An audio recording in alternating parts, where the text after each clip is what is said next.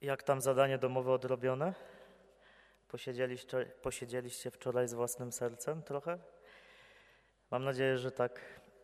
Dzisiaj też dostaniecie zadanie domowe, ale o tym na samym końcu. E, w drugi dzień rekolekcji Pan Bóg daje nam e, przykład kobiety, której nie znamy z imienia i nazwiska. Wiemy jedynie, że była ubogą wdową.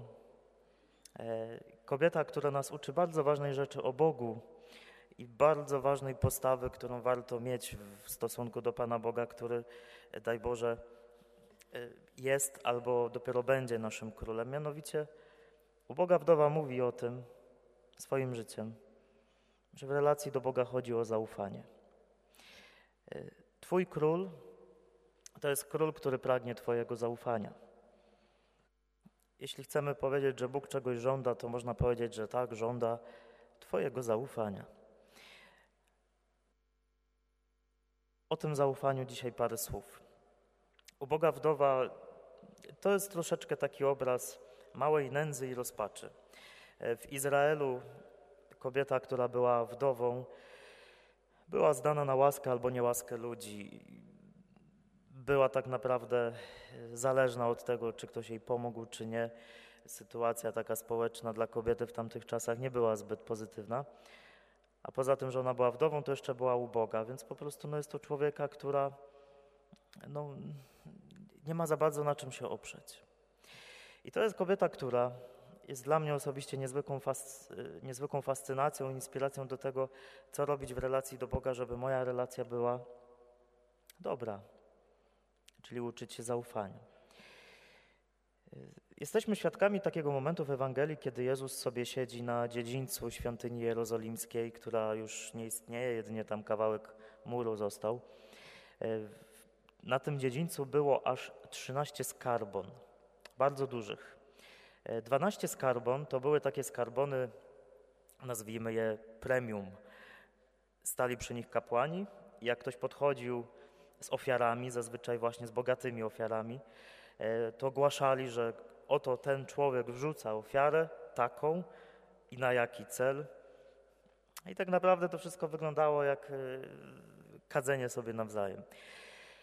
A trzynasta skarbona to była taka skarbona dla ludzi, którzy chcieli wrzucić anonimowo swoją ofiarę, chcieli e, złożyć Panu Bogu swoją intencję. Nikt tam nie stał, nikt nie ogłaszał kto, ile i po co. Często wpadały tam bardzo skromne ofiary i anonimowe. I ta kobieta, ona właśnie wrzuca tam swoje dwa pieniążki. I można byłoby powiedzieć, że w sumie nic specjalnego nie robi, bo wrzuca dwa pieniążki, e, w relacji świętego Marka dwa grosze, a w języku greckim dosłownie, dosłownie wrzuca dwa leptony, czyli taką najmniejszą możliwą kwotę pieniężną, jaką można było wtedy wrzucić, za którą można było kupić około 100 gram chleba. I mimo, że takie małe to było, to jednak jeszcze były te dwa pieniążki, to można było sobie pieniążek zachować, a ona wszystko wrzuca. Jezus się nią zachwyca. E, zachwyca się tym, że ona z tak wielkim zaufaniem wrzuca do tej skarbony to, co ma. A wrzucając te dwa pieniążki, to jednocześnie mówi Bogu coś takiego. Daję Ci wszystko, nawet jeśli będzie mnie to kosztować życie, nawet jeśli jutro będę głodna, nawet jeśli jutro nie będę miała za co żyć, daję Tobie wszystko. Potraficie tak w życiu? Nie chodzi o wielkość ofiar składanych, ale chodzi o postawę wobec Boga. Ja wam powiem, że ja no, nie zawsze tak potrafię. Nie zawsze potrafię Bogu tak ufać, mówić Mu, jestem Twój, prowadź mnie, nawet jeśli mam mnie jutro spotkać coś trudnego, to Ty jesteś moim Panem. Wdowa uczy tego, że w relacji do Boga chodzi o zaufanie. E, oddajmy na chwilę głos e, księdzu Wróblowi. E, jest to jeden z egzegetów który pisze do tej Ewangelii takie słowa. Uboga wdowa zwraca uwagę Jezusa nie wielkością ofiary. Są to tylko dwa pieniążki, które były najmniejszymi monetami w ówczesnym obiegu. Ich wartość porównuje ewangelista do łacińskiego kwadrans, oznaczającego monetę o niewielkiej wartości. Ewangelista podkreśla całkowitość jej ofiary przez podanie szczegółu, że wrzuciła dwie monety. Mogła bowiem zachować jedną monetę dla siebie na czarną godzinę. Tymczasem wrzuca dwie, oddając wszystko. Te dwie drobne monety stanowiły bowiem dla niej cały majątek. Przez ten fakt pokazuje ona całkowite zawierzenie Bogu i oddanie się w Jego ręce. W swojej wolności od niepokoju posiadania pragnie w sposób całkowity przynależeć do Boga. Ona swoim e, postępowaniem pokazuje, pokazuje, że Bóg jest rzeczywiście dla niej królem. Jezus się nią zachwyca, bo Jezus widzi, co jest w jej sercu. Ta Ewangelia trochę w innej relacji była niedawno, dwa tygodnie temu czytana w niedzielę, może pamiętacie, i tam Marek pisze, że Jezus wręcz się przypatrywał ludziom, którzy tam do tych skarbon podchodzili. Jezus się przypatrywał każdemu. Usiadł se i tak patrzył wnikliwie w każdego i widział, z jakim sercem ludzie podchodzą. Wiedział pewnie obłudę tych, którzy podchodzili do tych dwunastu, e, z jaką obłudą wrzucają, jak ich wiara, religijność jest po prostu obłudna, ale widział też serce tej ubogiej wdowy i tym się zachwycił. Ja jestem też przekonany, że w naszej drodze wiary, w drodze za Jezusem też jest tak, że Jezus się przypatruje Twojemu i mojemu sercu i widzi, co w tym sercu jest. I może widzi, że z zaufaniem to za łatwo nie jest. Ufać nam Bogu jest trudno z różnych powodów. E, jeden z powodów, który może być również Twoim doświadczeniem, to jest doświadczenie jakiejś tragedii. Trudno nam ufać Bogu, kiedy spotyka nas coś trudnego, bo możemy być przekonani mylnie, ale być przekonani, że to Bóg jest tym, który sprowadza na mnie cierpienie.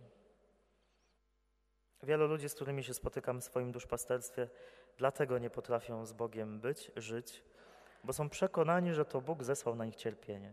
Słyszeliście takie zdanie, kogo Bóg miłuje, tego krzyżuje? Słyszeliście? No nie ma większej głupoty. Jak ktoś, kto kocha, chce kogoś krzyżować? Ukrzyżowany to został Jezus i to z miłości i głupoty ludzi, ale Bóg, który kocha, nie krzyżuje. Dla mnie osobiście przez wiele lat było trudne Bogu zaufać właśnie z tego powodu. Ja e, od swojego urodzenia choruję na osteoporozę, łamliwość kości wrodzoną. To zazwyczaj dotyka ta choroba ludzi starszych. E, choroba, która sprawia, że układ kostny no, wiele przeżywa, ale zazwyczaj powoduje ta choroba bardzo łatwe do osiągnięcia bolesne, skomplikowane złamania. I ja, choć się z tym urodziłem, to z początku życia było w miarę spokojnie. Dopiero po pierwszej Komunii Świętej ta choroba dała sobie znać. E, jak dziś pamiętam, że szedłem z kuchni do pokoju swojego i po prostu idąc złamałem nogę e, w udzie. I to złamanie zapoczątkowało takich sześć lat, e, kiedy moja codzienność to było tylko to. Tylko szpitale, lekarze, operacje, złamania. I to było bardzo trudne doświadczenie dla mnie, bo ja byłem przekonany, że Bóg, który niby gdzieś tam istnieje, a nie byłem za bardzo wierzący, po prostu myślę, że byłem ateistą wtedy, ale jak już o Bogu myślałem, to byłem przekonany, że On jest Bogiem, który mi to dał. Nie? Że Bóg po prostu nie ma lepszego planu na swoje życie i moje, tylko dać mi cierpienie. I z tego powodu ja nie byłem kompletnie nim zainteresowany. Nikt mi nie powiedział, że Bóg jest dobry. Raczej sam Bony w moim wiejskim kościele słyszałem słowa pełne potępienia i pełne osądzenia i widziałem Boga raczej jako starego dziadka, który z laską gdzieś krąży i patrzy posępnie. Nie byłem w stanie mu zaufać. I wiele lat mi zajęło to, żeby odkryć, że Bóg nie dał mi choroby, dały ją moje geny, że Bóg nie chce mnie krzywdzić. To życie krzywdzi, czasem ludzie, a czasem ja sam siebie krzywdzę. I nie jest kimś, kto chce dla mnie źle. I być może w Twoim życiu też się wydarzyła jakaś tragedia, albo może się właśnie teraz wydarza. Tragedia, z powodu której nie jesteś w stanie powiedzieć Bogu tych dwóch słów: Ufam Tobie. Pewnie czasem modlicie się koronką i, Pytanie, czy jak mówicie słowa Jezu, ufam Tobie, to czy to rzeczywiście to znaczy? Ja się czasem łapię, że nie zawsze. Biskup Ryś, komentując to słowo, powiedział takie słowa. czy nie jest tak, że każdą, nawet najmniejszą ofiarę składaną Bogu jesteśmy w stanie podzielić tak, żeby choć część z niej zachować dla siebie? Czy to nie jest tak, że to jest nasza stała pokusa, żeby jednak ze swojego bycia dla Boga cokolwiek zachować dla siebie? Jesteśmy w stanie dać wiele, ale czy wszystko? Jest bowiem oczywiste, że tym, co składamy Bogu na ofiarę, nie są pieniądze ani cokolwiek materialnego, nawet jeśli formą naszej ofiary jest tak zwana składka. W ostateczności składamy zawsze na ofiarę samych siebie. Tak o tym pisze święty Paweł. Proszę was, bracia, abyście dali ciała swoje na ofiarę żywą, Bogu przyjemną. A więc nie martwe zwierzęta, baranki, woły, gołębie, lecz siebie żyjących. Dać Bogu siebie w całości, szukać Boga, a nie siebie samego w relacji z Bogiem. Oto prawdziwe wezwanie ewangelicznej wdowy. Jestem przekonany, że to słowo Pan Bóg daje dzisiaj, a to jest słowo z dnia. Ja sobie tego, tej Ewangelii nie wybrałem. To jest cudne, że Pan Bóg te rekolekcje sam prowadzi. W tym słowie Pan Bóg Cię zaprasza do zaufania. Bo jak się nie ufa, to nie zbudujesz. Są tu małżeństwa. Powiedzcie mi, czy gdybyście sobie nie ufali, to bylibyście w stanie ze sobą wytrzymać?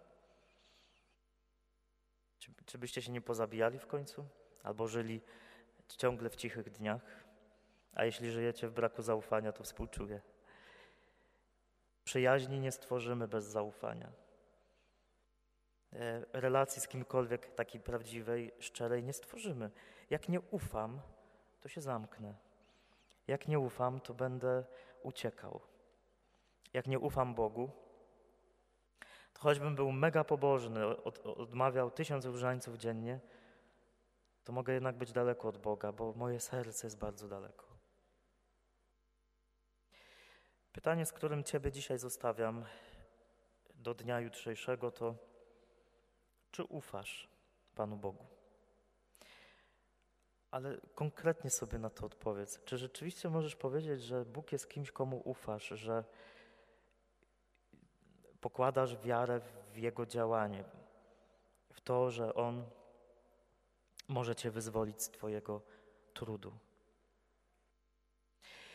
E, wspominałem o, o, swojej chorobie nie po, to, żeby, nie po to, żeby się chwalić, ale zaświadczyć, że Pan Bóg z różnych rzeczy potrafi wyciągać. I e, teraz mi się przypomniał taki moment, kiedy tam czekałem przed jakąś operacją kolejną i modliłem się wtedy w tak sercu.